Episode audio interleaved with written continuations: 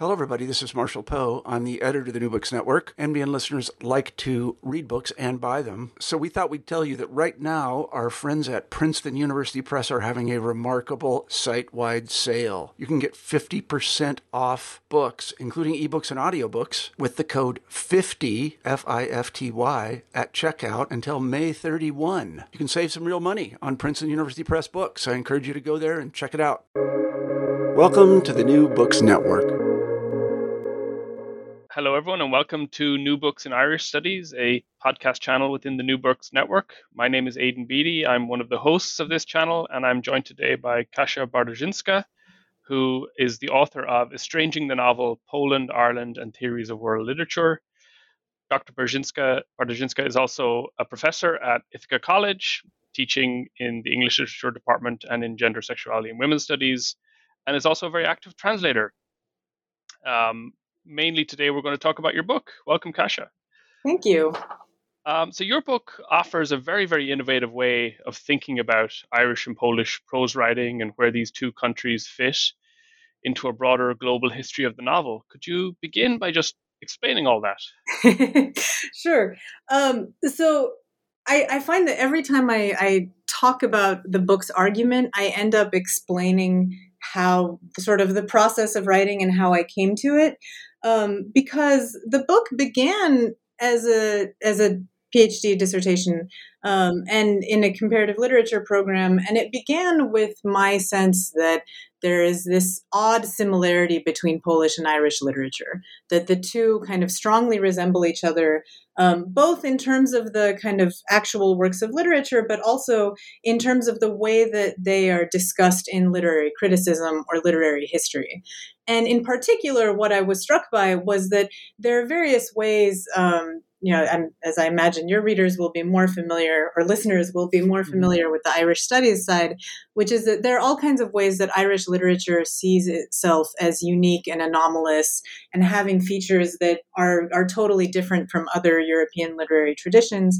Um, and often in the Irish literature class that I was first taking in graduate school, um, the professor would say, you know, and here's this moment where we see the kind of uniqueness of Irish fiction.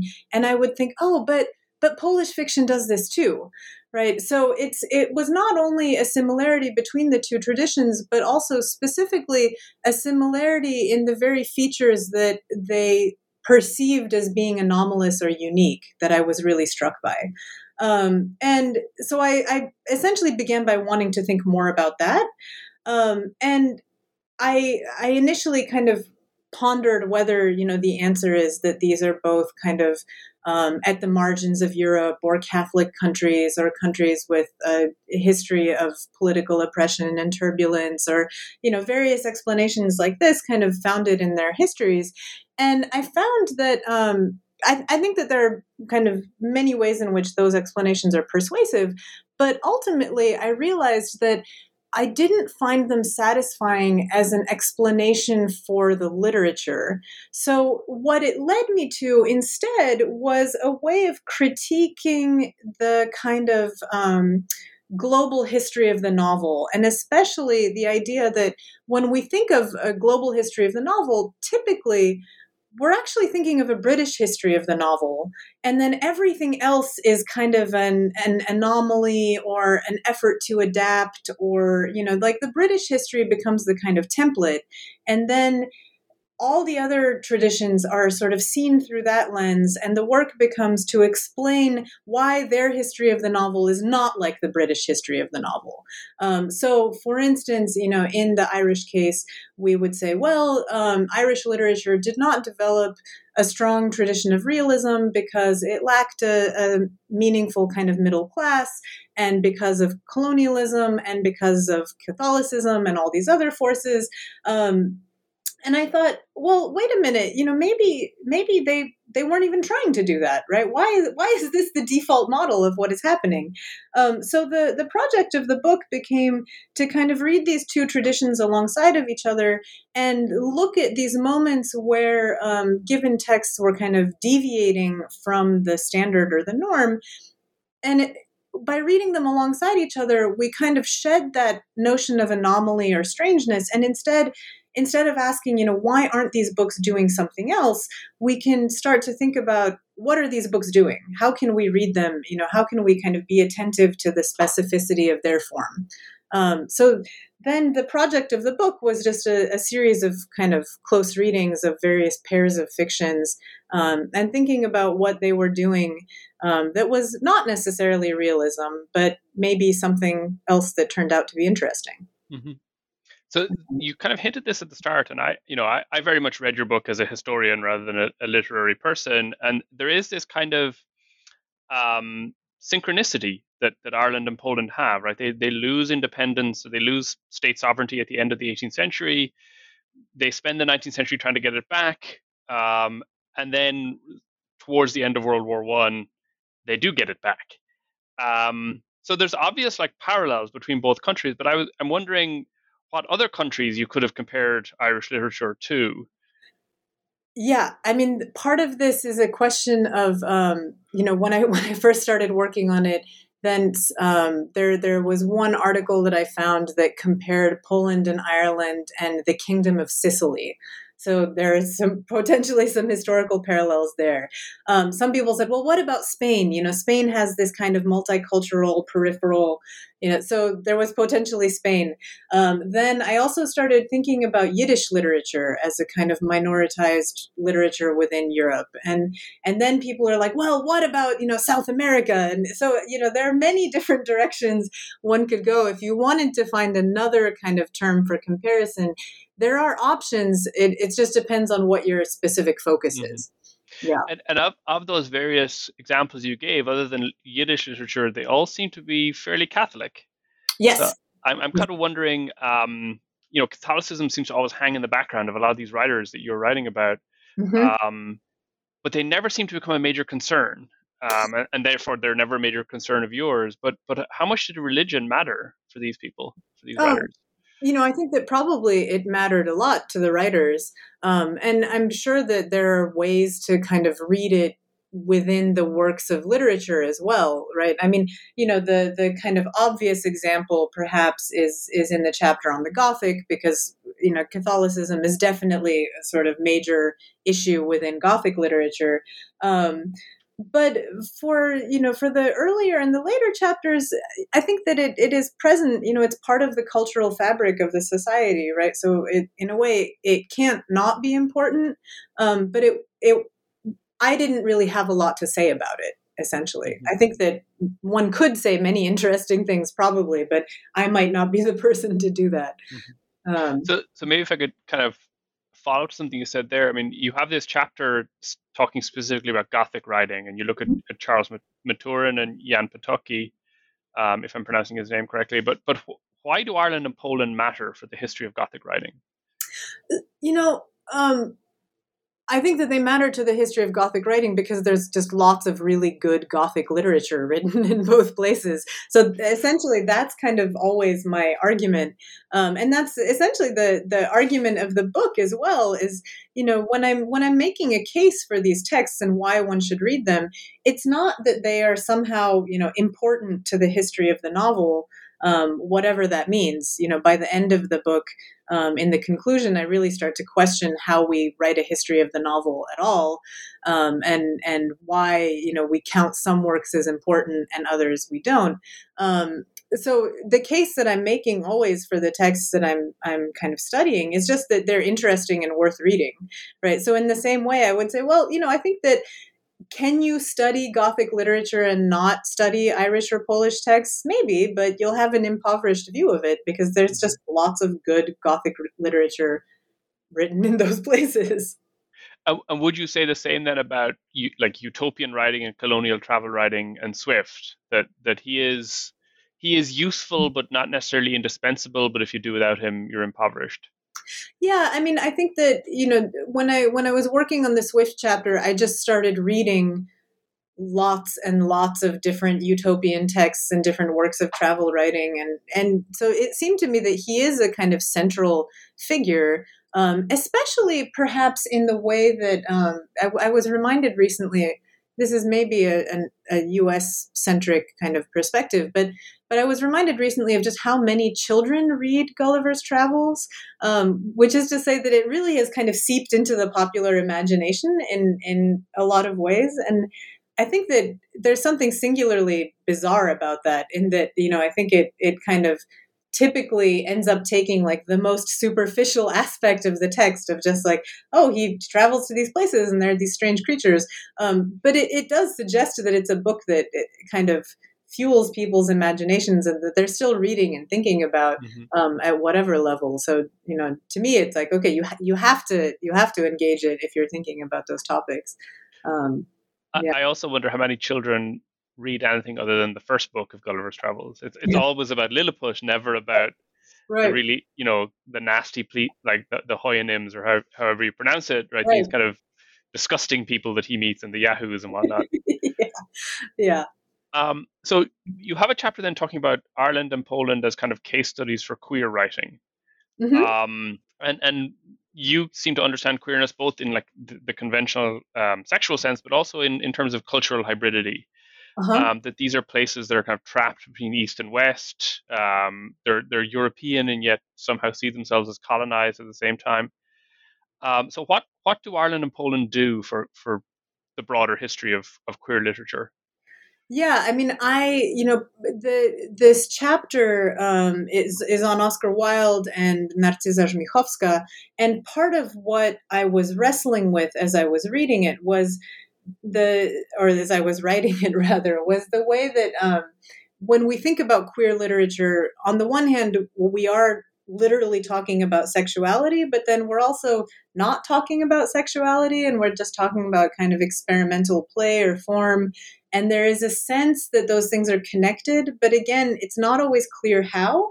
Um, and in a way, um, my my frustration with historicism or um, historicist criticism is that it it can make overly neat connections between two things, um, and paradoxically, then perhaps what I was wrestling with with queer studies was the way that it it sometimes insists on a connection and other times seems far more open ended. Um, so in that in this chapter, I really wanted to kind of um, think about exactly what I meant by queer, right? And whether the the queerness of these texts was specifically related to the sexuality of the authors, or if it was a feature of the form, or if it was something about kind of form and desire, or you know what what it was doing. Um, so, I mean, again, I would say that I think that. Um, there are ways in which um, the I think in both Polish and Irish traditions, we see a ton of kind of experimentation with form in ways that it's very tempting to call queer.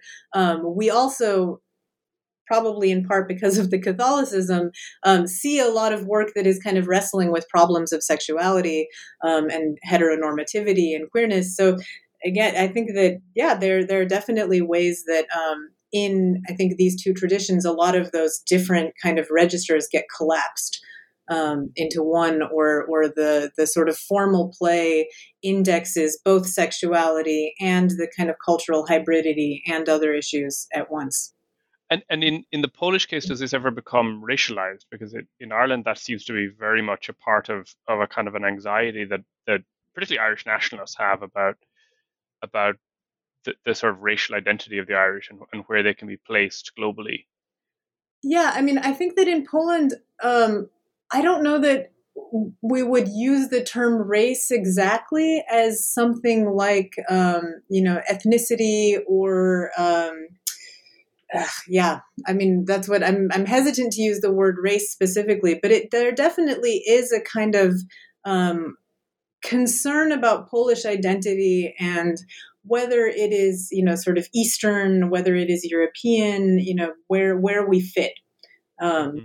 yeah I think, and I mean, I think now there are sort of all kinds of contemporary conversations happening about race in Poland, where Poland has historically imagined itself as white, and now increasingly with kind of waves of immigration, it's that's becoming more complicated as well, mm-hmm. right? Um, and you know, as again, also here, you know, Polish Jewish history. Um, I wouldn't, I would think about that more in terms of kind of religious and ethnic identity rather than racial identity, right? But that's sure. also a, a, kind of, you know, it's also a, a controversial or, or intense sort of site of anxiety and debate. I wonder if this is just one of the things that makes Ireland and Poland quite different. Then that, that Irish people, because they are anglophone or increasingly anglophone in the 19th century, are just plugged into American and British discourses about race in ways that Polish people are not. Yeah, I mean, I think that this is you know one of the things that is happening in present day Poland, I think, is a, is a real kind of resistance to some of those discourses, right? Um, and a sense of of them being, you know, I mean, this is more visible in issues of gender and sexuality, but also in issues of race, of whether they're these are kind of outside discourses that are coming in and, and politicizing things that shouldn't be politicized, etc.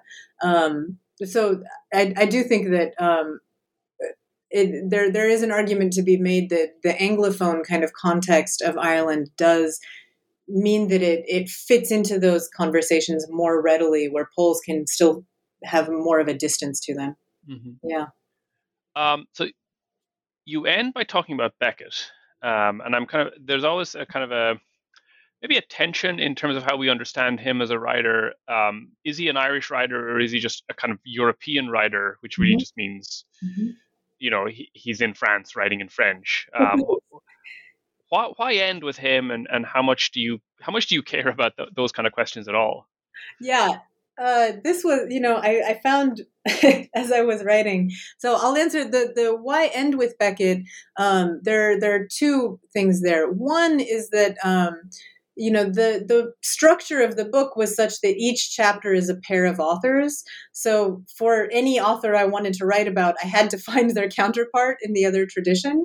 Um, so there was actually another chapter that I, I, thought about writing or that i wanted to write um, and and ended up not doing um, on 20th century authors. And then i even considered potentially writing a, a, 21st century chapter and having really contemporary authors. But in all of those cases um, they, they they just didn't sort of fit quite as well. I think that the the current kind of chapters as they stand there really are incredibly kind of persuasive and compelling parallels between the authors mm-hmm. in ways that I couldn't quite make work for other ones. Um, Beckett and Gombrowicz were also a good place to end, um, in part because the the formal experimentation of those authors is so kind of extreme in comparison to some of the earlier ones. You know, as I as I write um, at the beginning of the chapter, it's sort of a moment where an interest in abstraction really takes you into just completely different worlds, right? It's it's it's worlds of like complete impossibility or surrealism or you know worlds where thing it's it's no longer a recognizable kind of world as we know it in the same way that the other texts are. Um, this question of whether Beckett is an Irish writer, one could make the same argument about Gombrowicz in that Gombrowicz left Poland famously in 39 and never came back. Um, but he also did write in Polish the whole time, which helps. mm-hmm. um, but, you know, people make the same argument about Jan Potocki in the previous chapter because he wrote in French always. Um, and as I discovered, kind of to my surprise, most French kind of histories of the novel will include him and claim him as a French author. Where you know, as being Polish, I was like, "What? What are you, what are you talking about? Of course he's not, right?" Um, but uh, the the which is to say that, that this problem, you know, is is in a way kind of manifests to various degrees in in each of the chapters of whether these authors should be considered Polish or Irish, strictly speaking. Um, and and part of the the kind of decision that I came to was that um, certainly, you know, it seemed to me that they are they are authors who are read and claimed by those traditions, even if they might also be claimed by other ones. Um, and if you really start to get into arguments of who should be counted as this or that national tradition, you get into these kind of essentializing, like, well, were you born there? How much time did you spend there? You know, which language? And I, I just thought I I don't really want to get into all of those debates. I'm, you know, I think that they are debatable, but I hope that at least I have kind of persuasively made the case that one can read them as Polish or Irish. Mm-hmm. Um, Yeah. So if I could go back to this thing of like basically where you could have ended and that you could have come up to today, um, all of the the kind of the couples that you're looking at, you know, this Polish writer or an Irish writer, in some ways or another, they're all writers who are kind of questioning the notion of novels um, or kind of interrogating the very idea of what a novel can or cannot do. Mm-hmm. And I know that that Joe Cleary, for instance, has made an argument that that Irish novels become a lot more, a lot less internationally interesting in the second half of the 20th century when they become realist, uh-huh. uh, and that that the writers that are really big in Ireland in the second half of the 20th century are kind of ignored internationally, like John McGahern or, or mm-hmm. Edna O'Brien.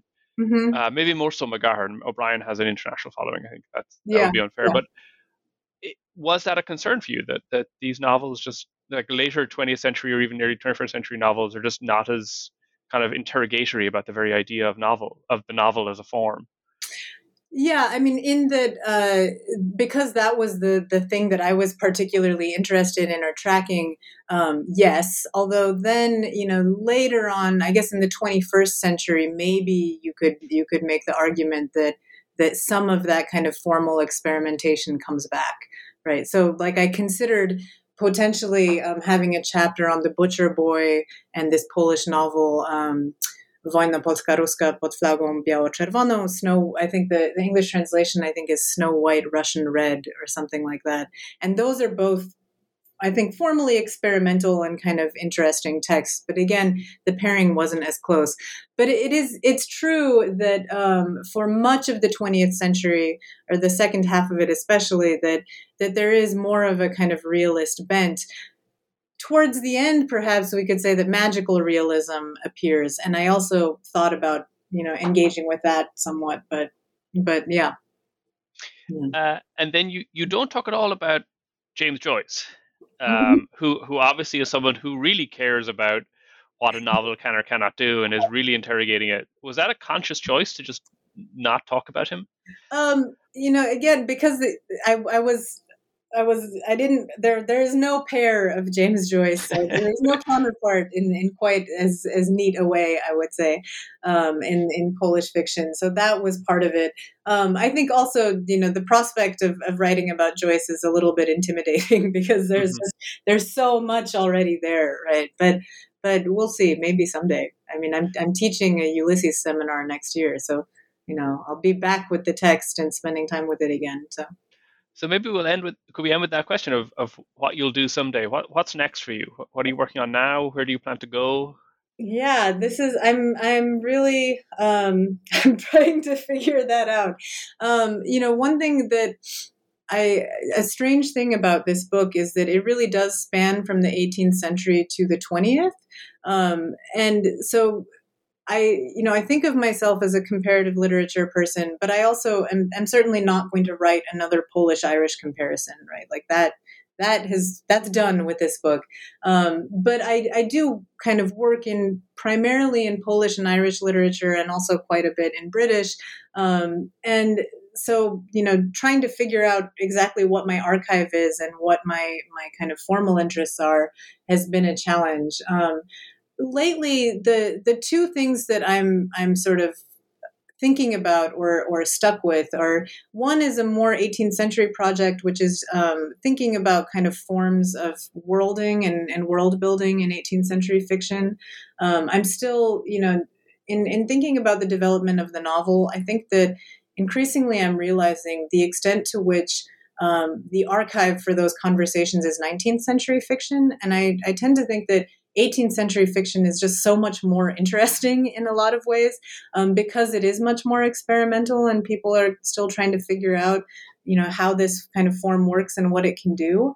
Um, so I'm, I'm thinking about kind of different um, projects of world building and, and different ways of kind of trying to make fictions and philosophical fictions and, and sort of the formal mechanics of that. So that is one potential project. But then the other thing that I've just been sort of stuck on is um, the Haitian Revolution, and mm-hmm. specifically this contingent of Polish soldiers who were sent by Napoleon to to fight um, to put down the revolution, but then while they were there suddenly realized that this is you know like why are why are we fighting to to keep someone else from attaining independence? Like we want independence. What are we doing? So there's this kind of moment um, where some of them decide you know they're not going to fight anymore.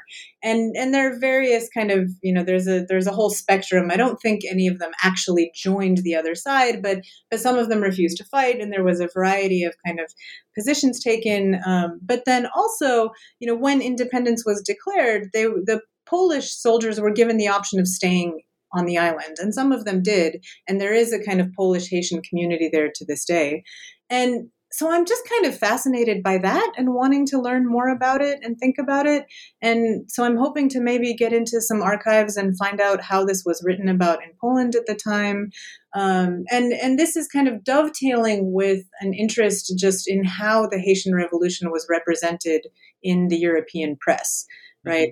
Mm-hmm. Um, you know, the the Susan Buck Morss book about Hegel mm-hmm. um, talks about the fact that you know we we think of these places as totally separate, but that it would have been written about in the newspapers. People would have been thinking about it and conscious of it.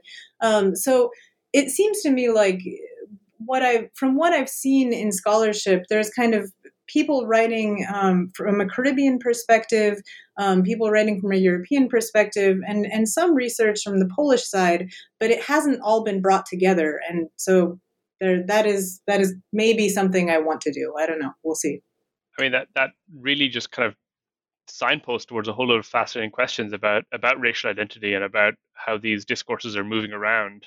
Yeah. Um, and mm-hmm. and I I mean I think it's it's a an Irish version of that would also be incredibly fascinating about yeah. what did the United Irishmen think of the Haitians? Um, right, and I that is something I know nothing about, but I'm very curious about exactly. Mm-hmm. Um, i have the exact same response. I, I, would love to know more about that. The the problem though is that I am not an historian, right? Mm-hmm. I'm a literary scholar. So mm-hmm. the other question is like, well, was anybody writing fiction about this perchance that that could help me kind of um, have a way into some of this? So so this is yeah very still early kind of thinking stages of, of figuring out what's out there and what i could maybe write about that all sounds wonderful. Um, well, thank you so much for this wonderful conversation. Thank you. And as I mentioned, uh, Professor Bartoszyńska is the author of Estranging the Novel, Poland, Ireland, and Theories of World Literature. It's out now at Johns Hopkins University Press and it's definitely worth reading. Thank you so much. Thank you so much.